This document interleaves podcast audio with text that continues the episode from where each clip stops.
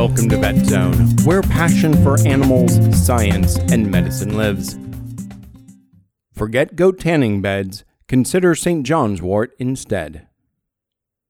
While many people take St. John's wort as an herbal treatment for depression, the plant induces painful sunburns in goats when eaten. Sound crazy? Wondering if you heard that correctly?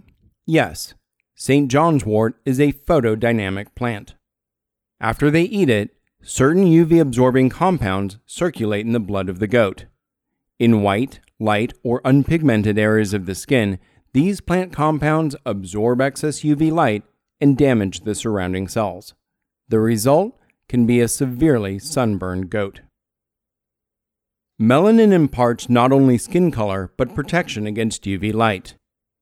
While the plants themselves are not precisely toxic, the right conditions can have fatal consequences. White goats, large quantities of consumed photodynamic plants, and bright sunny days. Buckwheat, Alsike clover, rape, and lantana represent other examples of photodynamic plants.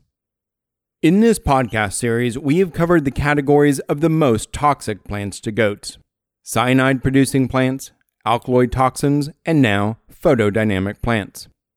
Other miscellaneous poisonous plants like buttercup, poison ivy, and bracken fern exist.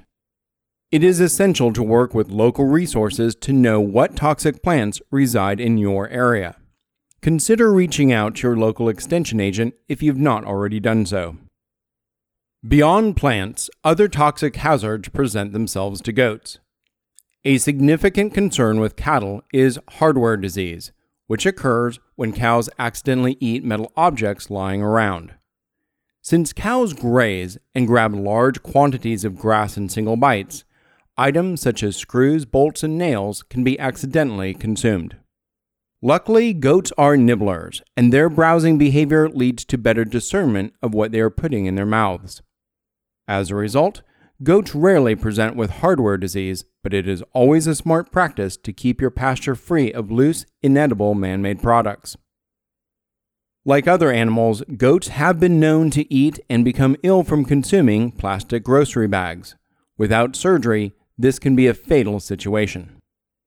Another man made source of risk is insecticides, rodenticides, and other pesticides. FIFRA, the Federal Insecticide, Fungicide, and Rodenticide Act, requires that all products bear proper labels and warnings for the consumer. Before using any chemicals in or around your pasture, make sure that you have carefully read the label. If you have any questions, reach out to the information hotlines on the bottle or your local extension agent for help. Small bodies of water, like beautiful ponds or water reservoirs decorating your pasture, can also present a risk to your goats. Seepage of petroleum, petroleum based products, and excess salt can consolidate in small bodies of water. When flooding occurs, normal safe drinking water sources can be contaminated overnight. Additionally, depending upon environmental conditions and fertilizer use, harmful algal blooms can spontaneously arise. For an overview of this set of natural toxins, listen to the podcast Harmful Algal Blooms. This is one more reason to routinely walk your pasture in spring, fall, after storms, and before releasing goats onto new pasture. Since all of the water contaminants cannot be easily filtered, goats should have constant access to fresh water. So, while goats have a reputation that they can eat anything, this doesn't mean that they can survive on anything. Goats have basic nutrient requirements which can shift with demands, such as milk production. Additionally, many plant species should be avoided with goats. Regular pasture surveillance, proper feed, and continual access to fresh water results in a healthy, happy goat herd. Thank you for listening.